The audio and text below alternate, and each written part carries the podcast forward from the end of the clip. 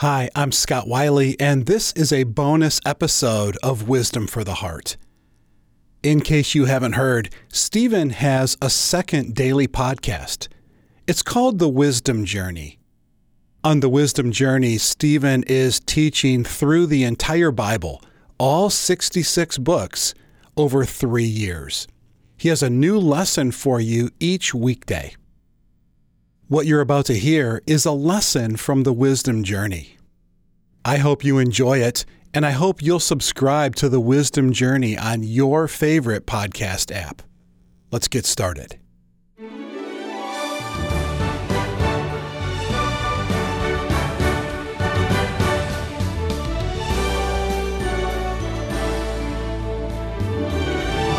God is the all powerful creator and sovereign Lord of the universe. But honestly, what good does that do you when you're experiencing pain? It does a great deal. The Lord of the universe is not removed from our daily and painful experiences. Psalm 56 reveals him as a compassionate Father who knows our steps, understands our hurts, and has graciously given us His Word to guide our lives. This is the wisdom journey. Stephen called this lesson the tear collector. Many years ago, John F. Kennedy Jr., the son of the 35th uh, President of the United States, uh, made the headlines. It wasn't good news at all. The night before, he had piloted his single engine plane from New Jersey to Martha's Vineyard. Uh, it's an island just off the coast of, of Massachusetts. Flying along with him were his wife and sister in law. Now, Kennedy had logged over 300 hours of flight time, but he completed only half of his instrument training course. Well, on this particular night, uh, there was no moon, uh, a fog, limited visibility, and, and he was effectively flying in the dark. I can remember a pilot telling me personally that his instructor uh, told him to, to close his eyes and try to fly straight. After a few moments, He's convinced he had the airplane on a straight path. He was told by his instructor to open his eyes, and he discovered that he was flying straight down toward the ground.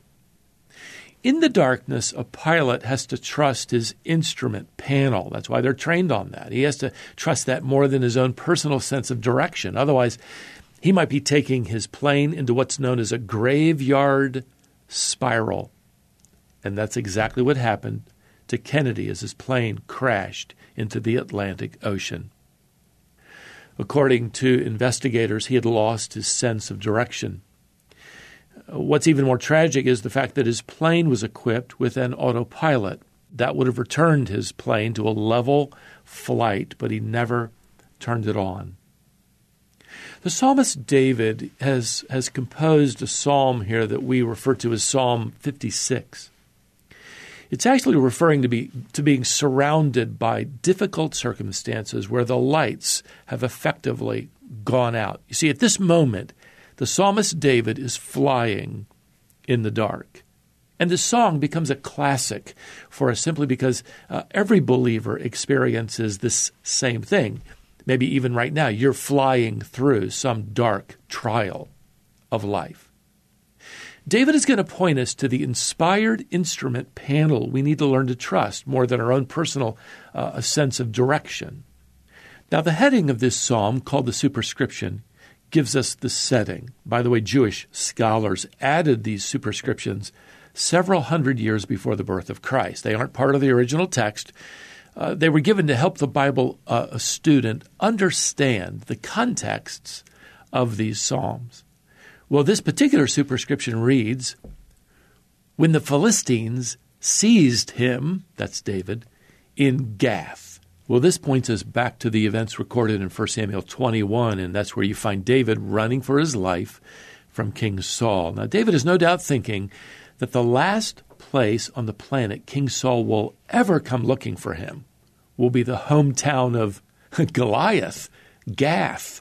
That's where the giant Goliath lived that David had killed a few years earlier. First Samuel records that a few days before fleeing to Gath, uh, David had stopped by the village of Nob to receive from the high priest some food, and David had asked the priest if he had any weapons, and the priest gave him the sword of Goliath, which had been stored there in the tabernacle. So get this David is now fleeing to the Philistine city of Gath. That's Goliath's hometown. And what is he absent mindedly carrying? Goliath's sword, uh, the murder weapon, so to speak, the sword of their former hero, Goliath. One Old Testament scholar said that David's flight to the city of Gath was really proof of his despair. Well, when he arrives, the Philistines immediately, you know, start making plans to kill him, of course. David has to pretend then to be insane. And the Lord providentially moves the heart of the Philistine king to let David go. Well, now on, on in that context, David writes Psalm 56 in response to the Lord rescuing him from certain death. He writes here in verse 3 When I am afraid, I will put my trust in you. I love the realism of David's admission here. When I am afraid, not if I ever become afraid. Oh no. He's saying here basically this when I am outnumbered, when I am in a dark place, and when I don't think I'm going to get out of it alive, I will trust. What's he trusting? The instrument panel of God's promise. God has promised to guide him through it. Beloved, uh, faith doesn't automatically eliminate fear. Trust doesn't doesn't automatically eliminate trials. In fact, who's trusting God more?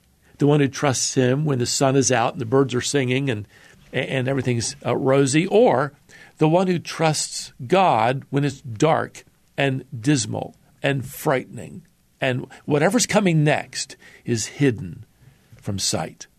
Charles Spurgeon, who pastored over a 100 years ago, I love what he wrote here. He said on this text David doesn't claim to never be afraid. Evidently, it's possible for fear and faith to occupy the mind at the same time. Amen to that.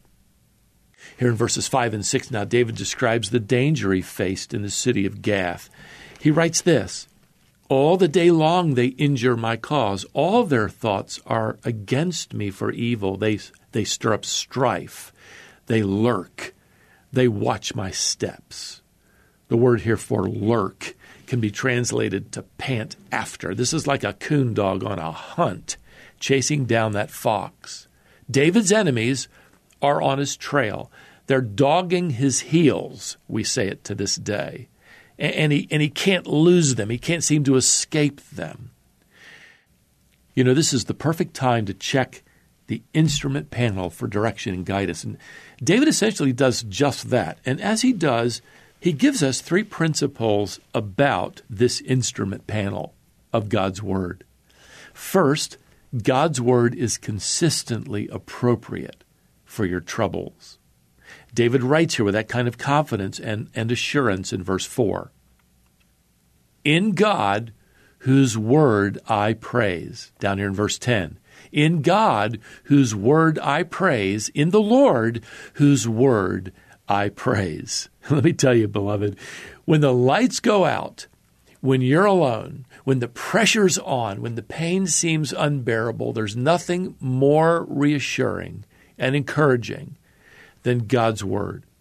In the darkness, you learn best that His Word is sweeter than honey. Psalm 19, verse 10. Not only is God's Word consistently appropriate for your troubles, secondly, God Himself is consciously aware of your trials. Uh, David even puts it this way in verse 8 You have kept count of my tossings. You could translate it wanderings. So imagine, here's what David's saying. Every time he ran from one place to another, every time he tossed in his bed at night, God knew all about it. Saul might have been on the lookout for David, but let me tell you, so was God. Now, there, there's a, a third principle here, and it's this God is compassionately attentive to your suffering.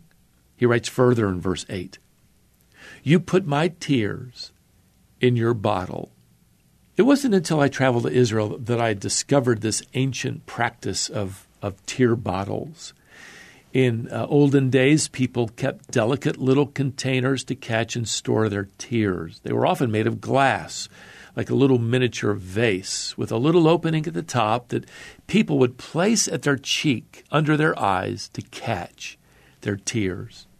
It was common at a funeral procession in Roman times for people to catch their tears in one of these little bottles and leave them at the graveside as a token of their sorrow.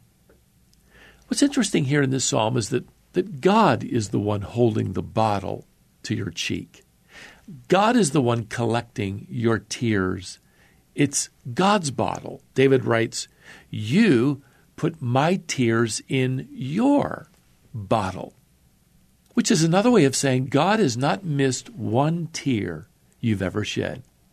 Whether tears of sorrow, repentance, fear, uh, hurt, rejection, loss, God is personally involved. He is compassionately attentive to your suffering, which is another way of saying, beloved, you have never cried alone. God has been there all along. He knows every tear you've ever shed. And let me tell you, one day He will wipe every tear away. There's coming a day when God will, so to speak, empty those bottles of tears. They'll never fill up again. A hymn writer from many years ago wrote with, with this kind of confidence in his own very personalized song it's a hymn that echoes Psalm 56 here, and it goes like this Fear not, I am with thee, O be not dismayed, for I am thy God, and will still give thee aid. I'll strengthen thee, help thee, and cause thee to stand, upheld by my gracious, omnipotent hand. A stanza goes like this The soul that on Jesus hath leaned for repose. I will not, I will not desert to his foes. That soul, though all hell should endeavor to shake, I'll never, no, never, no, never forsake. Well, until our next wisdom journey together, beloved, may the grace of the Lord Jesus Christ and the love of God and the fellowship of the Holy Spirit be with you all. Amen.